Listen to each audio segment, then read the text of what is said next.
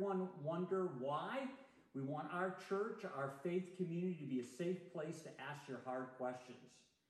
I mean, have you ever had a question so hard, even to say it out loud felt uncomfortable? Or a doubt so big that you didn't feel like you could actually share it with those closest to you? In part one, Craig sets the table for those kinds of questions. We've included the links for the rest of the series. Now, remember, today's message is not about just filling a Sunday when I'm away. It has thought, prayer, anticipation behind it. We want to bring the best we can to you. I like to say the weeks I'm away are some of the best to be at Seneca Community Church because of the life changing messages we share for, with you from other folks. I trust you will not find watching a message on a screen an obstacle, but just in a few moments, you'll settle in and engage with a speaker that has an impactful message for all of us. Next week, our difference maker partners, Mike and Laura Lothers, will be with us. They serve with Wycliffe Bible translators out of South Carolina. It will be exciting to hear how God's Word translated is changing lives all around the world. Hope you have a great Sunday, and we'll see you in two weeks. Take care, and God bless. We love to start our services this way. I say God is good, you say all the time. I say all the time, you say God is good. Let's try it. God is good. All and all the time? Let's do it again. God is good. All and all the time. Question Have you ever doubted that? Have you ever doubted the goodness of God? I know as a Christian, we're not supposed to ever doubt. We should always have faith in the goodness of God. But I wonder if any of you, like me, have ever doubted in a moment when you were experiencing something that didn't seem fair, that didn't seem right, and you thought, God doesn't really feel good right now. It might have been when you lost a job, or maybe when your parents divorced. It could have been when a spouse betrayed you and left, or maybe when a loved one died. It might have been when you asked the question, Why, God, won't you take away these migraines? Or why am I still battling with depression? Or God, why won't you take this temptation away from me? Maybe it's just an ordinary everyday moment when you're thinking, God, I'm trying to do what's right. I go to church, I read my YouVersion Bible app, I, I give some, I try to help people. I'm trying to do what's right, but God, I'm just not happy. I just thought by this point in my life, at this point with you, God, I'd be so much more happy. Or if it's not those issues, when you look at the global issues around the world, sometimes you just say, God, where are you when children are starving? What's going on with all of the wars? God, why do the innocent suffer? If you've ever questioned the goodness of God, today's message is for you. The title of today's message is Why Did God Let It Happen? Father, we pray that as we open up your word, that your Holy Spirit would do a work. God, do a work in the hearts of those who are questioning, and those who are struggling, and those who are hurting.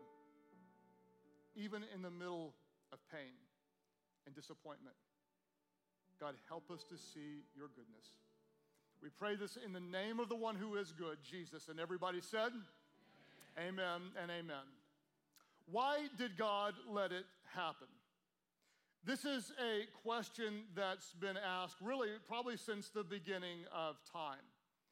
In fact, if you go way back 300 years before the birth of Jesus, there was a Greek philosopher uh, named Epicurus who came to these conclusions about the nature of God concerning good and evil.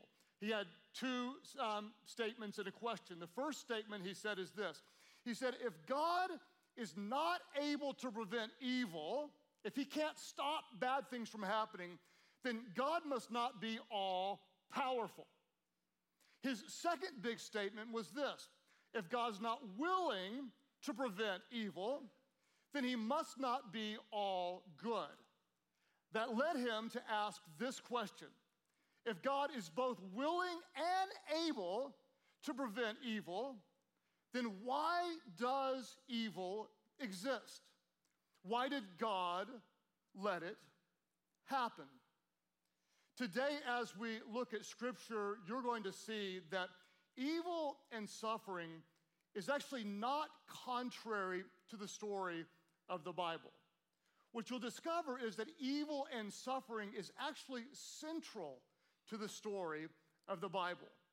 And if there's one thing that I want to accomplish today, is through Scripture, I want to show you this big thought that Christianity, following Jesus, the Son of God, Christianity makes sense of, gives meaning to, and offers a solution for the evil and suffering that we experience. One more time, my goal is to show you that Christianity makes sense of, gives meaning to, and offers a solution for the evil and suffering that we experience. In order to embrace that idea, what I want to do today is give you a foundation from Scripture. And I'm going to show you that the Bible doesn't avoid pain, evil, and suffering. In fact, as you read through all the stories of the Bible, you're going to see countless expressions of anguish and confusion, rage, suffering, and pain. In fact, if we look at just four of them in the Old Testament, you can find Jeremiah the prophet. He's known as the weeping prophet, and he's wailing out to God in grief because of the unrepentance of the people. God, why won't they turn to you? If you look at David in the Old Testament, a man described after um, God's own heart, so in love with God, so worshiping God, trusting God again and again. Yet, even a guy after God's own heart cries out to God, Are you listening, God? Do you even care?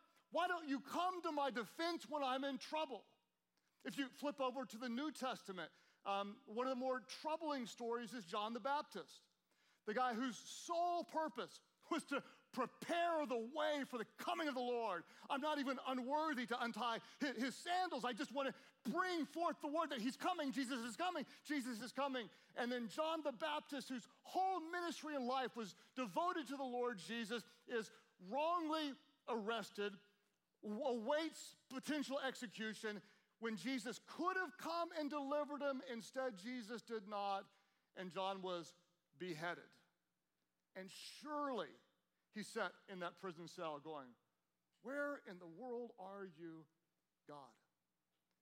The most interesting and powerful, kind of personal example to me is from the Old Testament, uh, from a prophet named Asaph. Has anybody ever heard of Asaph before? Anybody heard of Asaph? If you've never heard of Asaph, um, there are actually 12 different psalms that are attributed to Asaph. He was not only a poet, but he was also a prophet and he was the leader of the choir tabernacle. So if he were at Life Church, he'd be in the tight jeans and the really cool look as he was a worship leader, okay? This guy was a great worship leader. And, and so this is what Asaph did. He was very close to God, but yet he said, I was starting to stumble. And he was complaining that the wicked, those who did wrong, seemed to get all the blessings. And he didn't understand where God was. So in verse 11, he said, What does God know? They ask. Does the Most High even know what's happening? Have you ever felt like that before? God, do you even see this? Then he says, Look at these wicked people enjoying a life of ease while their riches multiply. And then he asked, Did I keep my heart pure for nothing? Did I keep myself innocent for no reason? I get nothing but trouble all day long. Every morning brings me pain. The worship leader wonders, Where's God? Why are you letting this happen? Today, I want to wrestle with some very weighty questions.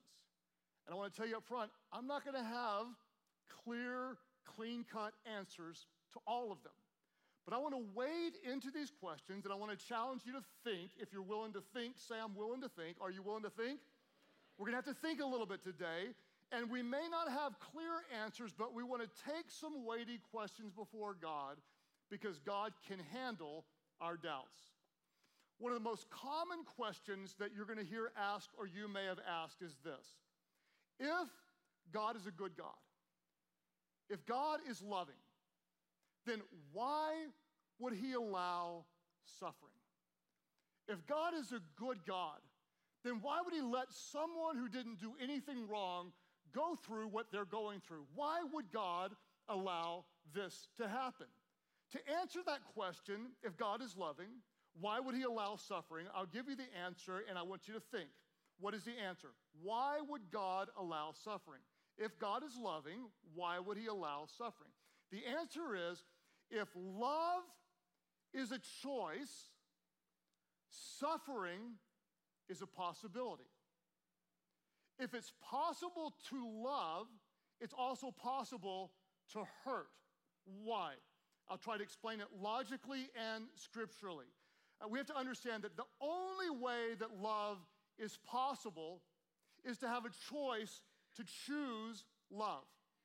The theological term that I learned in seminary, I went for four years, so I better use a term somewhere. The, the theological term uh, is free will. What does free will mean? Free will is simply the ability to choose. In other words, if you have the ability to choose love, you also have the ability to choose hate. If you have the ability to choose what's right, you also have the ability to choose what's wrong. And that's what makes evil and suffering possible. So, why did God give us free will then? And the answer is because that is the only way that love is possible. If He didn't give us the ability to choose, then we couldn't choose to love Him. Why did God do this? Why did He give us free will? And the answer is because He didn't want a rock or a robot. What He wanted was a relationship. God is love. He wants us to receive His love, and He wants us to choose to love Him back for who He is. He wants to be loved. And in order to be loved, we have to be able to choose love. The challenge is this in order for us to have the freedom to choose love, we also have the freedom to choose evil. And when we choose evil, we choose what the Bible calls sin. And what does sin do? Unfortunately, sin leads to pain and suffering. So, for God to remove evil and suffering, what he has to do is he either has to remove our freedom to choose or he has to remove us. Now, a question that most people don't ask, but people should ask, is this question If there is no God, then who decides there's evil? If there is no God, who's going to decide that's right and that's wrong? I'll give you an example. Um, how many of you have a brother or a sister? Raise your hand. How many of you love your brother and sister? Not as many hands. How many of you fought with your brother and sister? And all the hands go up. I have a uh, little sister who's three years younger than I am. Her name is Lisa. Um, here's some photos of us growing up. Uh, Lisa was my little sister. I love her. I will defend her till the day I die, but I picked on her all the time.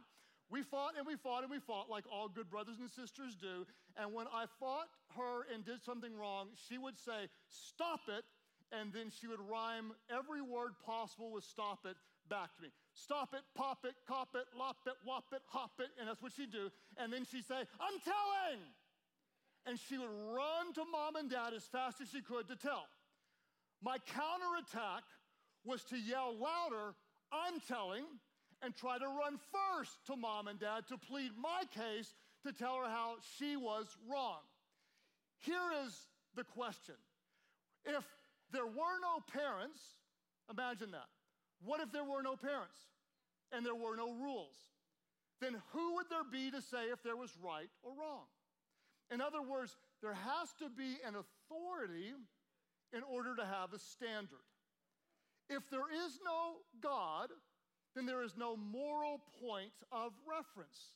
If there is no God, then who determines what is good and what is evil? So if we're honest and we have integrity as we look at this issue, we cannot use the presence of evil and suffering as proof that God does not exist. In reality, the fact that we do believe in evil and suffering is more proof that God does. It's proof that He does. Some people will say, well, Suffering, if you suffer, that means God doesn't love you. And what we have to do is understand that suffering isn't evidence of the lack of love. And we see it every day. For example, uh, I had a surgery done on my body, and the surgeon did not hate me. At least I don't think he hated me. He gave me surgery, and though it hurt, he gave it to me with the vision that something better was coming. My good friend Doug is here today, and Doug is a physical therapist. And Doug hurts me sometimes. He puts my leg behind my head and he pounds on me and puts creams on me and says, This is gonna feel good. Why does Doug do that? Does he enjoy it? Possibly. but the deeper reason that he does this is because he believes something better is coming. If you ever go to a, a counselor or a therapist and they take you back to some more difficult time, in your memory or your childhood? Is it because they're cruel? No, it's because they care about you. And they believe that by going there, you can find healing, and their goal is to bring you to something better. Those of you who have children, how many of you have children?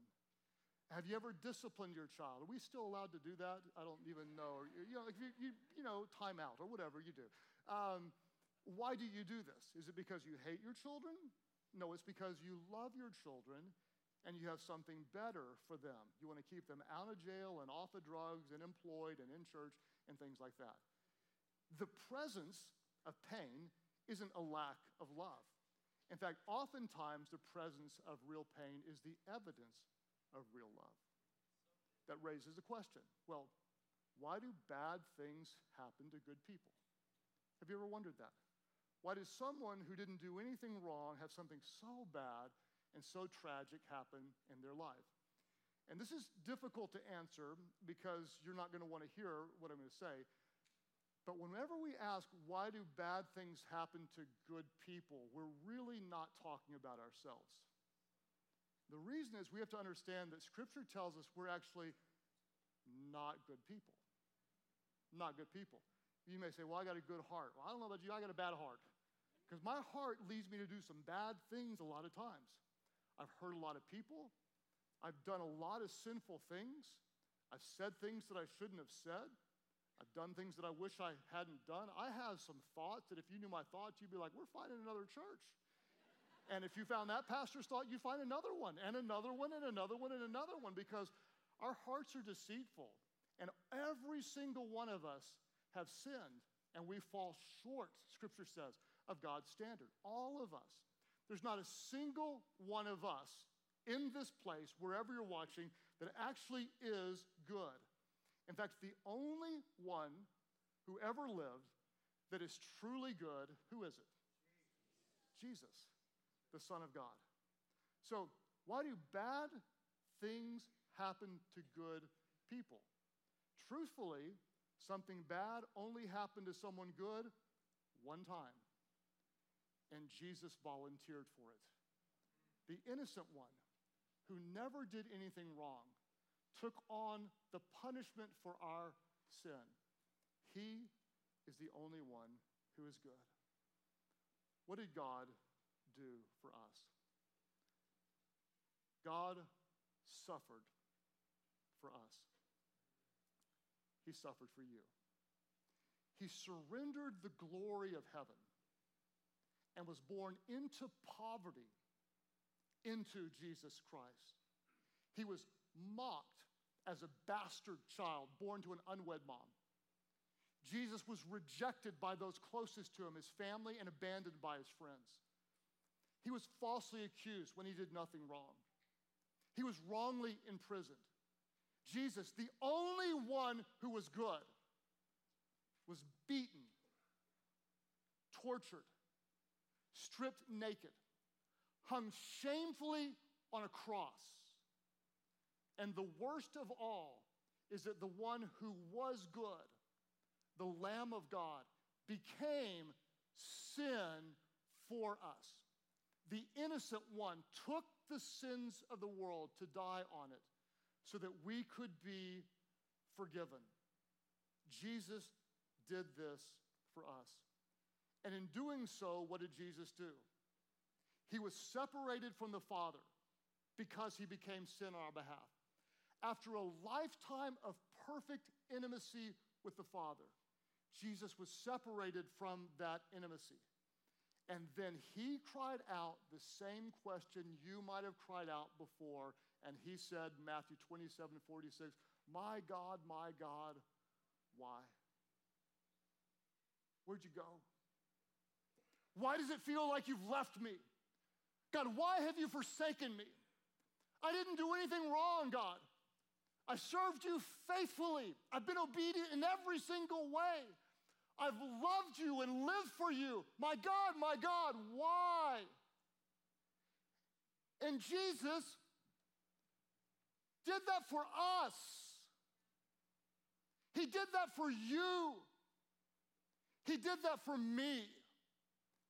And he felt more pain than we'll ever feel.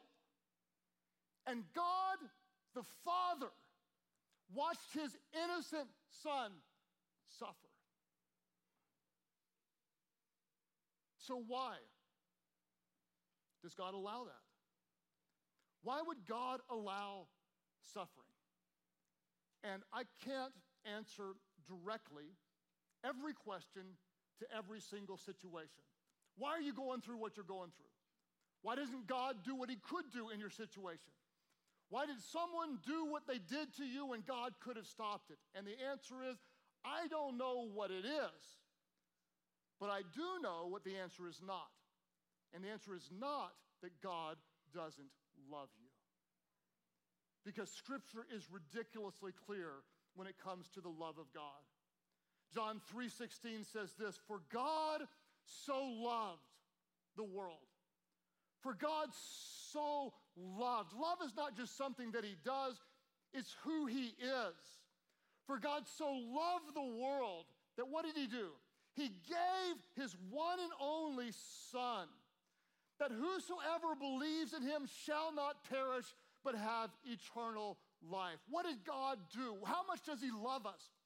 God loves us so much. God loves you so much that he took your misery, he took your suffering so seriously that he was willing to let his son take it.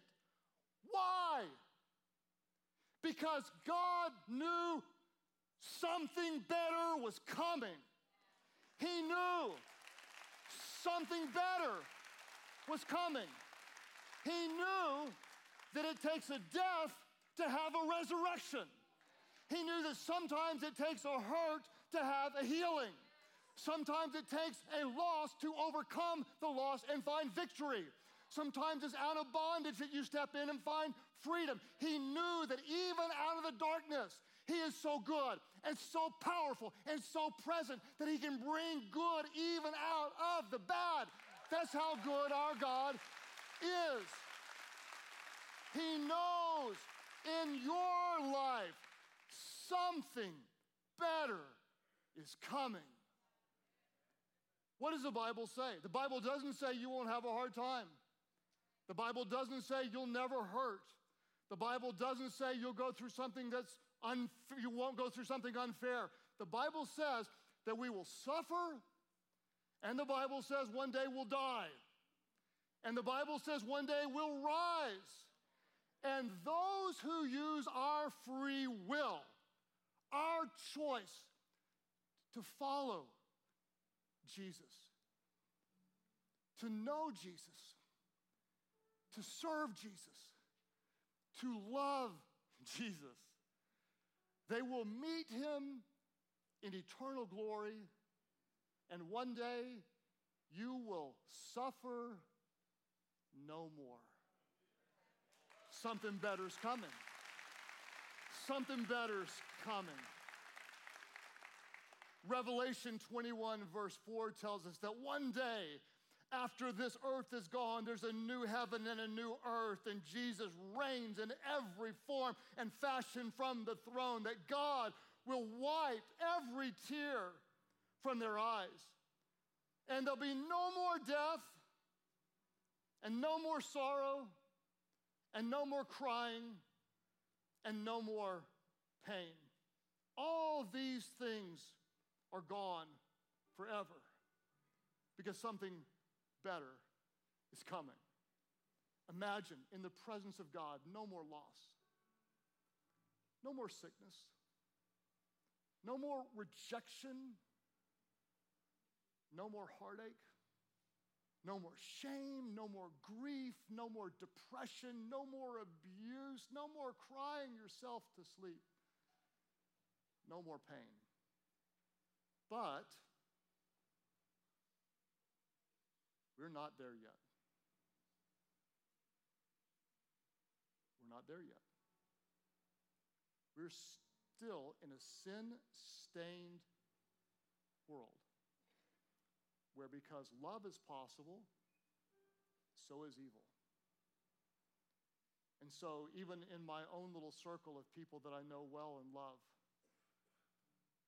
I think about a mom and a dad that we know that tragically lost a teenage son.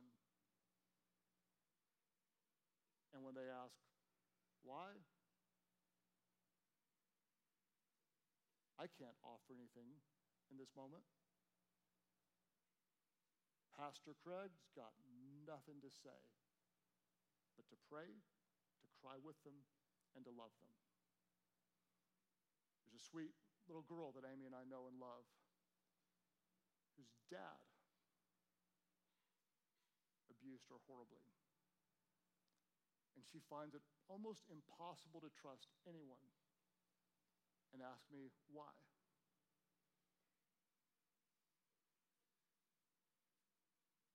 A 31 year old mom of two at our campus passed away. And her husband wonders why. And even on our own staff this year, Pastor Danny from Overland Park, 41 years old, and Jordan from Norman, 35 years old, no longer on this earth but in heaven. Why? And I can't answer those questions. And we may see some reasons, or I may not be able to tell you ever. We may never know on this side. And that's why, at any given moment, a snapshot, a moment in your life, when something seems unfair, it's easy to conclude God must not be good. But, not in just a moment, but when you walk with Jesus. You feed on His Word. You learn to trust His presence. You let Him comfort you in the middle of grief. And somehow He gives you a peace that doesn't make any sense. And you see His people, as flawed as they are, love you and surround you. In a given moment, He may not feel good. But if you walk with him over a lifetime, you'll see his faithfulness and you will conclude God is good. And all the time, our God is good. Remember Asaph? The guy who thought a lot of things you're afraid to say out loud in life group? Because they'll judge you. Gotta pray for sister so and so, she's losing her faith. Remember Asaph? He's the guy who said, Does God even know what's happening? The guy who said, Did I keep my heart pure for nothing? I've got trouble all day long. The morning brings nothing but pain. This is what he said after walking with God faithfully. He said, When I tried to understand all this, it troubled me deeply. I love the honesty because it's okay sometimes that we don't like it and we don't understand. He said, It bothered me. It didn't seem fair.